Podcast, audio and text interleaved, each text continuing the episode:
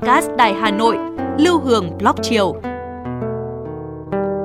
Phát hành mỗi ngày lúc mười tám giờ mười lăm phút trên năm nền tảng: app Hà Nội On, web hanoionline chấm vn, Apple Podcast, Spotify, Google Podcast. Mời quý vị và các bạn đón nghe.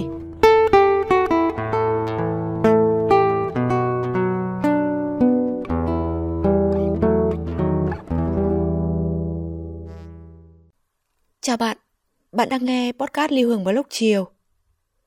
Bạn thân mến, mấy hôm nay khi đọc báo trên mạng, Hương gặp những dòng tin như cô giáo bị nhóm học sinh dồn vào góc lớp, chửi bới, ném dép ngất xỉu. Phụ huynh lên mạng tố cô không niềm nở, cả phó hiệu trưởng và giáo viên bị đuổi việc. Đó là những sự việc mà chắc không chỉ Hương mà nhiều trong chúng ta không thể thờ ơ.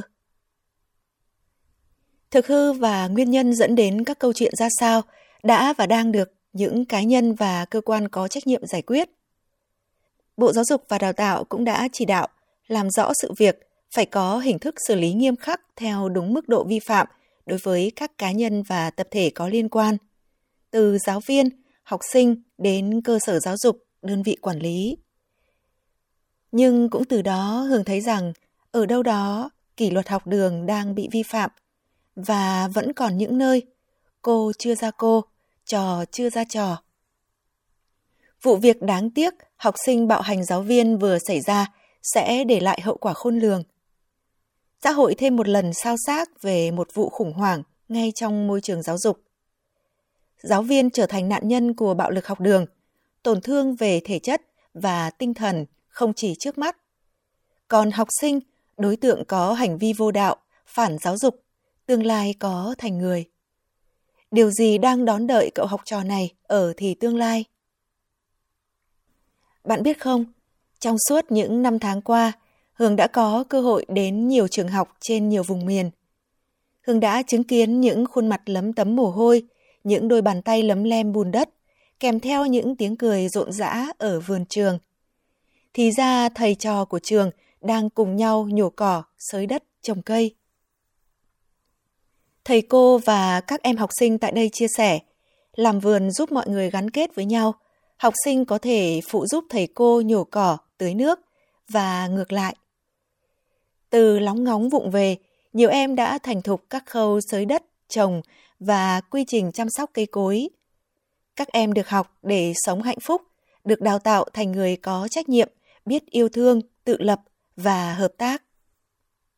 Ngoài chương trình của Bộ Giáo dục và Đào tạo, nhiều ngôi trường mà Hương từng ghé qua còn xây dựng thêm các tiết học năng khiếu nghệ thuật, các môn học kỹ năng sống, cảm xúc xã hội, hoạt động ngoại khóa, tuần lễ công dân nhỏ để giúp các em có thái độ sống tích cực, hài hòa, yêu thiên nhiên, yêu gia đình, trường lớp và mọi người xung quanh.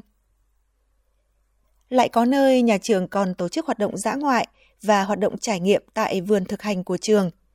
Nơi đó nhà trường xây dựng theo mô hình quân đội.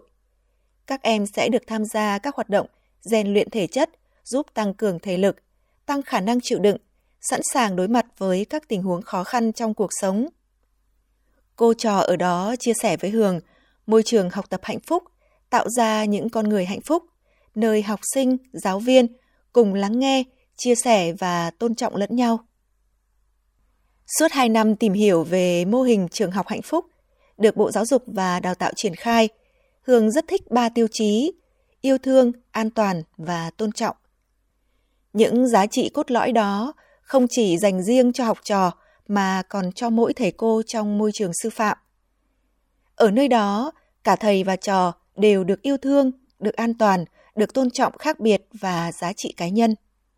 Nơi đó không có chỗ cho bạo lực, là nơi có thêm nhiều tiếng cười, không chỉ của học sinh. Hương rất thích thông điệp của một ngôi trường: trước khi chạm đến khối óc, hãy chạm đến trái tim của mỗi người. Chính từ những ngôi trường như thế, người giáo viên sẽ đóng vai trò người dẫn dắt, định hướng, cố vấn, thay vì ép học sinh tuân theo những quy định cứng nhắc không phù hợp. Chỉ khi giáo dục xuất phát từ trái tim thì người thầy mới vượt qua những áp lực, tâm tư để sáng tạo, mang đến những bài giảng giá trị cho học trò. Có thầy giáo chia sẻ với Hương, áp lực, thách thức dù lúc nào cũng có, nhưng sứ mệnh của người thầy là gắn liền với những ánh mắt trong trẻo, hồn nhiên của học sinh, với tiếng nói cười ríu rít của các em. Thế giới học trò vốn đầy năng lượng tuổi trẻ với những hoài bão lớn lao. Trong mắt học trò, người thầy là cả một kho tàng tri thức mà các em gửi gắm sự tin tưởng. Thế nên, thầy cô cần làm sao để các em cảm nhận được sự yêu thương qua từng bài giảng, từng cử chỉ bao dung, vị tha. Tới đây, Hương lại nhớ câu chuyện mà Hương đã nghe ở đâu đó về chiếc đồng hồ bị đánh cắp. Chuyện kể rằng trong một tiệc cưới ở miền quê nọ, có một thanh niên nhìn thấy người thầy thời tiểu học của mình. Anh bước đến chào người thầy với tất cả sự kính trọng, hỏi thầy có nhớ anh không? Thầy giáo nói thầy không nhớ lắm và bảo anh hãy nói về mình. Anh kể với thầy, em đã học lớp ba của thầy, hồi đó em đã ăn cắp chiếc đồng hồ của một bạn trong lớp. Em chắc là thầy nhớ chuyện đó mà. Một bạn gái trong lớp có một chiếc đồng hồ rất đẹp, vì vậy em giáp tâm lấy trộm. Bạn ấy khóc và mách với thầy. Thầy bảo cả lớp đứng lên để cho thầy soát túi. Em nhận ra rằng hành động của mình trước sau sẽ bị phơi bày ra trước mặt tất cả các bạn. Em sẽ bị gọi là thằng ăn cắp, một kẻ nói dối, và hạnh kiểm của em sẽ bị hoen ố mãi mãi. Thầy đã bắt chúng em đứng quay mặt vào tường và nhắm mắt lại. Thầy soát từng chiếc túi, và khi lấy chiếc đồng hồ từ trong túi của em, thầy tiếp tục soát đến túi của bạn cuối cùng. Xong xuôi, thầy kêu chúng em mở mắt ra, và thầy ngồi xuống ghế. Giây phút đó, em thật sự lo sợ là thầy sẽ bêu tên em ra trước các bạn. Thầy đưa lên chiếc đồng hồ cho cả lớp thấy và trả lại cho bạn gái ấy. Thầy đã không nêu tên người ăn cắp chiếc đồng hồ. Thầy không nói với em một lời nào và cũng không bao giờ đề cập chuyện đó với bất cứ ai. Suốt những năm tiểu học, không một giáo viên hay học sinh nào nói với em về chuyện ăn cắp đồng hồ. Em nghĩ thầy đã cứu vớt cho danh dự của em ngày đó. Thầy không nhớ em sao? Sao thầy lại không nhớ em được, thưa thầy? Em chắc là thầy phải nhớ câu chuyện em đã ăn cắp chiếc đồng hồ ấy và thầy không muốn làm em xấu hổ. Đó là một câu chuyện em không thể nào quên. Lúc đó người thầy đáp, thú thật với em, thầy không thể nào nhớ được ai đã lấy cắp chiếc đồng hồ ngày đó. Bởi vì khi thầy soát túi các em, thầy cũng nhắm mắt. Thầy nghĩ rằng việc lấy chiếc đồng hồ đó là một hành động nhất thời bồng bột của các em. Thầy không muốn hành vi đó lưu lại trong trí nhớ của các em như một vết nhơ, mà muốn đó như là một bài học để rút kinh nghiệm. Cho nên tốt nhất, thầy không nên biết người đó là ai và cũng không nên nhắc lại việc đó, vì thầy tin rằng em nào đã lấy sẽ tự biết sửa đổi để trở thành người tốt hơn.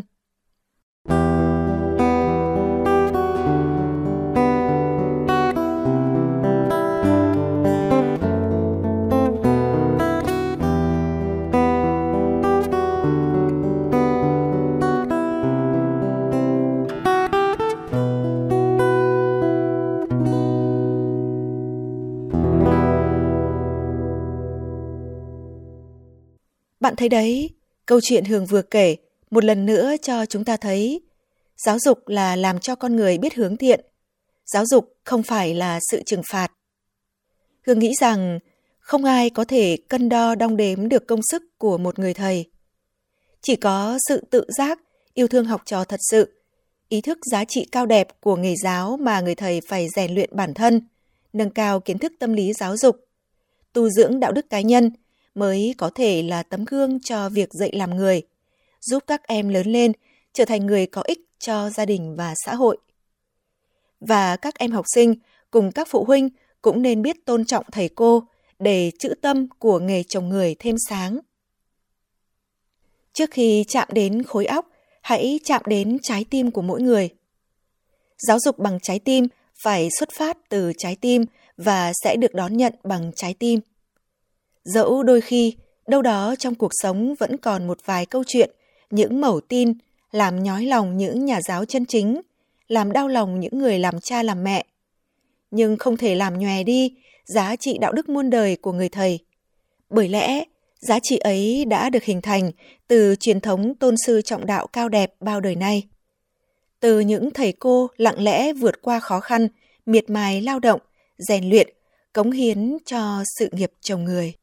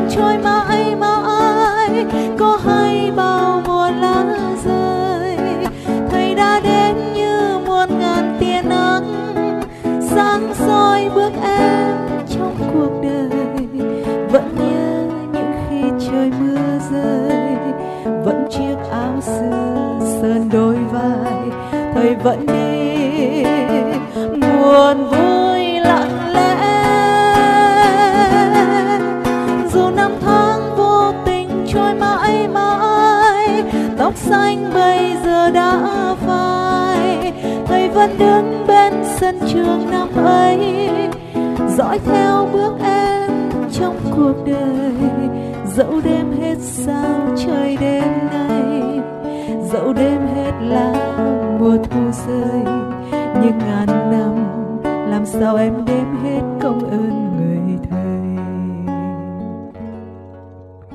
Dẫu đêm hết sao trời đêm nay, dẫu đêm hết lá mùa thu rơi, nhưng ngàn năm làm sao em đếm hết công ơn người thầy.